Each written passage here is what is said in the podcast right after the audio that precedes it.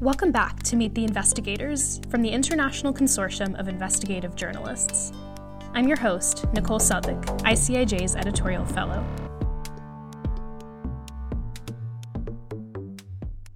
I'm excited to introduce you this month to ICIJ's Malawian member, Golden Matonga, based in the nation's capital, Lilongwe. Since he got his start in journalism 15 years ago, he's become one of Malawi's most respected reporters. He's covered a disputed election, an international criminal, and a fair share of government corruption. He was named Malawi's Blogger of the Year three years in a row and Columnist of the Year in 2018. But like others we've met in this series, a young Golden had different plans for his career. I thought I was gonna be uh, a soccer player. I only realized after uh, high school when I had to start college that uh, I, I needed to do something else to just make sure that I have a fallback plan. That made me look at what other things I was I passionate about. And I realized that I had passion for writing. There was one columnist, the late Lafayette Ntani, he used to write the Sunday column, and I fell in love with his column. Uh, every day he was speaking truth to power, and uh, that hooked me. That was way before I realized that I would have a passion in investigative journalism. For me, it was just more being able to communicate to, to the leadership of a country and to communicate to decision makers, which really inspired me. Today, Golden is the investigations director at Malawi's Platform for Investigative Journalism, or PIJ for short. PIJ reports wide ranging stories on government wrongdoing. The organization's original mission, however, was more than just publishing stories. Uh, resource is a big challenge even in advanced economies. Journalists everywhere are always complaining that resources are not enough.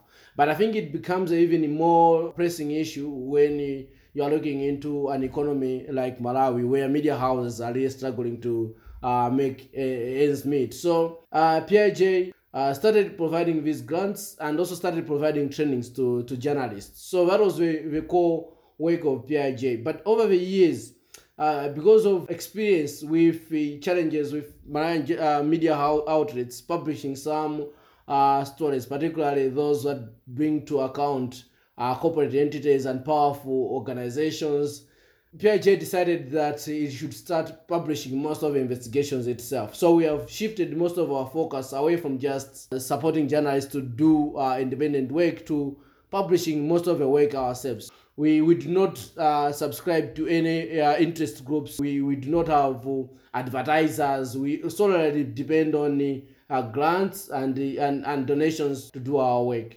I noticed that the motto of PIJ is digging truth, lighting democracy. What does that mean?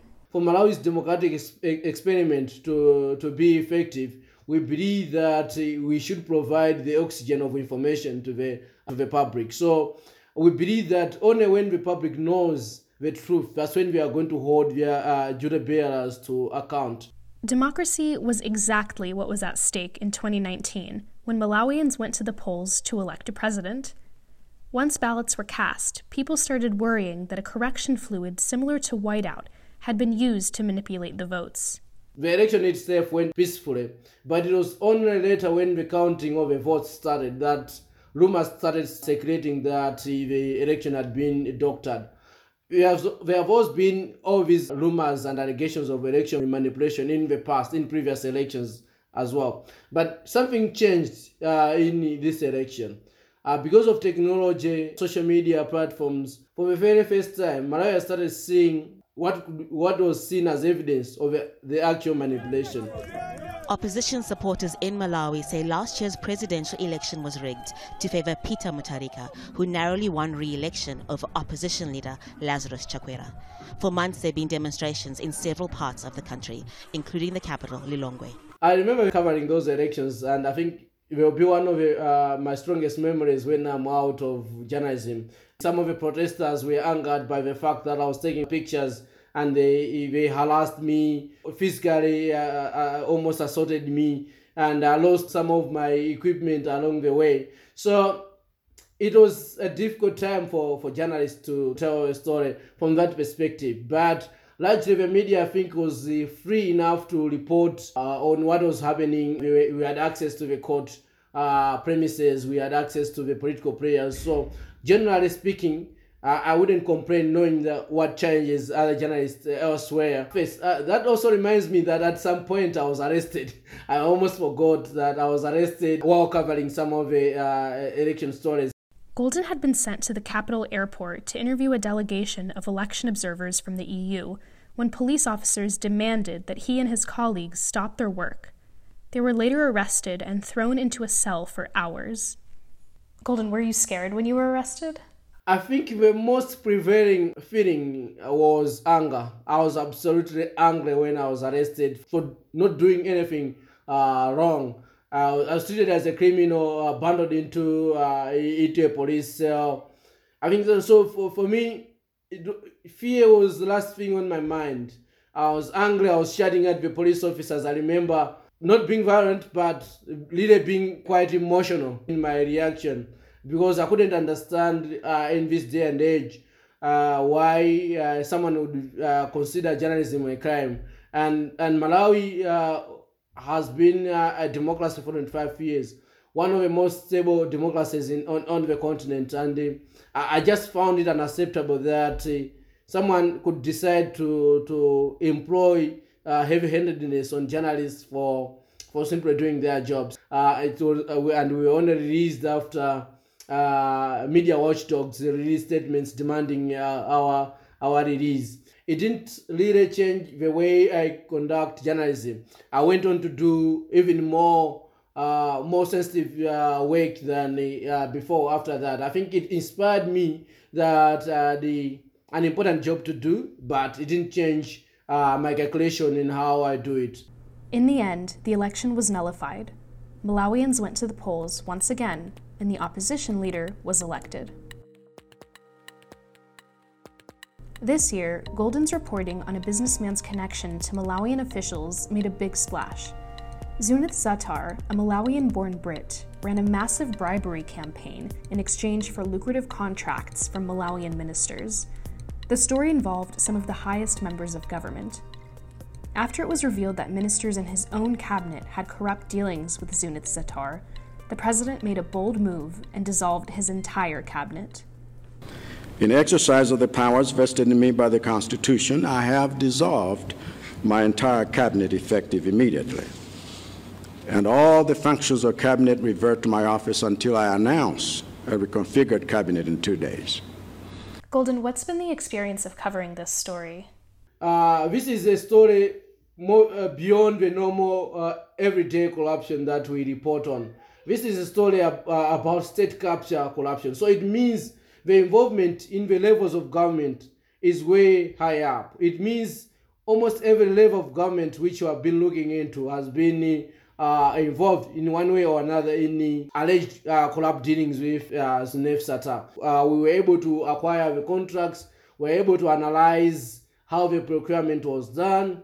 Uh, does it make uh, financial sense for a poor country like Malawi to uh, to make payments to this guy. Most of the contracts were all grossly overpriced uh, in most circumstances. Most of the contracts did not follow any procurement laws. How are you able to obtain those contracts? Do the information laws in Malawi allow for access to those types of documents? So primarily all those contracts which were acquired, we acquired them through our sources. Through the access to information laws, we haven't been successful yet, but we have been able to, to get the contracts through uh, a number of uh, sources.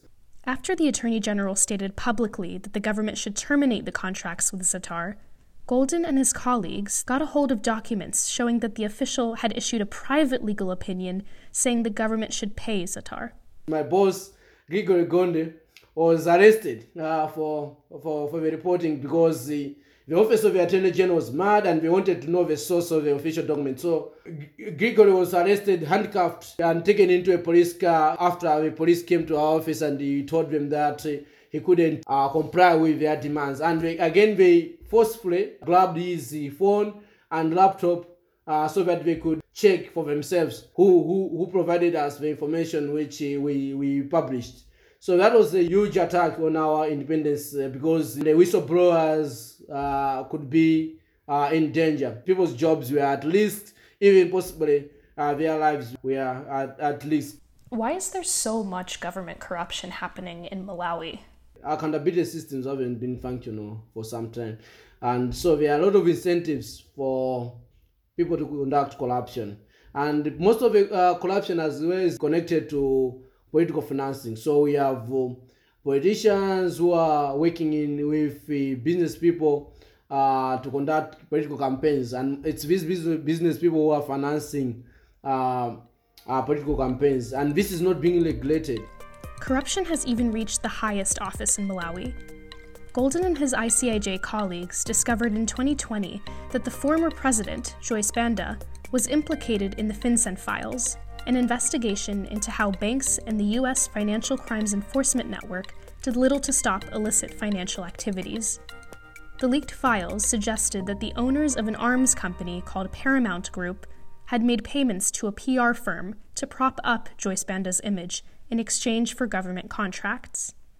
The, evidence wasn't conclusive from the documents which we uh, acquired. So we reached out to the former president and asked the questions, and we also reached out to our Paramount Group, and they basically denied any any any wrongdoing. But at least for the first time, we were able to provide some evidence coming from the banks in indicating a relationship between the former president of Malawi and a military supplier who had uh, provided the supplies to, to, to Malawi's defense forces. How was the experience of working on your first international collaboration? So the principle of radical sharing was one of the most eye-opening things that happened during uh, my initial work with the ICIJ. So radical sharing basically means that uh, ICIJ doesn't believe in uh, the parachute journalism where they send someone from uh, London to go to Malawi and do the interviews. They believe that the local knowledge is much better for, for, for its work to be effective. I wasn't a, a financial reporter. I, I still I cannot uh, say I'm a financial reporter, but over the years, the knowledge which I've attained from covering complex uh, cross-border reporting, financial crimes like uh, banking secrets, I've been able to transfer it to some of the work which I'm doing at the moment uh, and my normal investigations because I've now developed contacts. I've, I've I know the terminology. I, I have data sets which I've acquired over the years so that has as well enriched the way we have been publishing. Having all that experience, what advice do you have for younger or, or newer journalists? Try to learn as much as possible. Uh, read what the best are writing. Uh, be able to ask where you don't feel like you have adequate knowledge. And I think the list will take care of itself along the way. Every journalist should be an investigator at heart so what what's important is to be able to uh, push yourself uh, to see uh, what can you get beyond the story which everybody else is is getting. Are you reading anything now to enrich your knowledge of any subjects?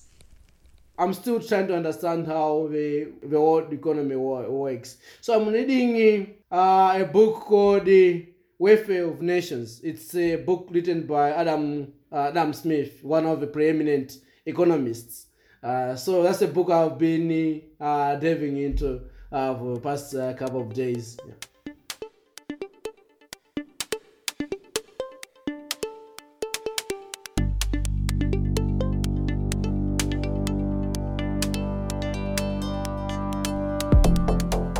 That's a wrap of another episode of Meet the Investigators.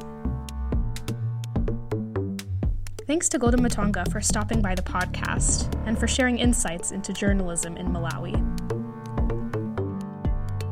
Meet the Investigators is a production of the International Consortium of Investigative Journalists. This episode was produced and edited by me, Nicole Sadek, with help from Hamish Boland-Rudder. Don't forget to share the episode on social media using the hashtag MeetTheInvestigators. We'll be back next month for another installment.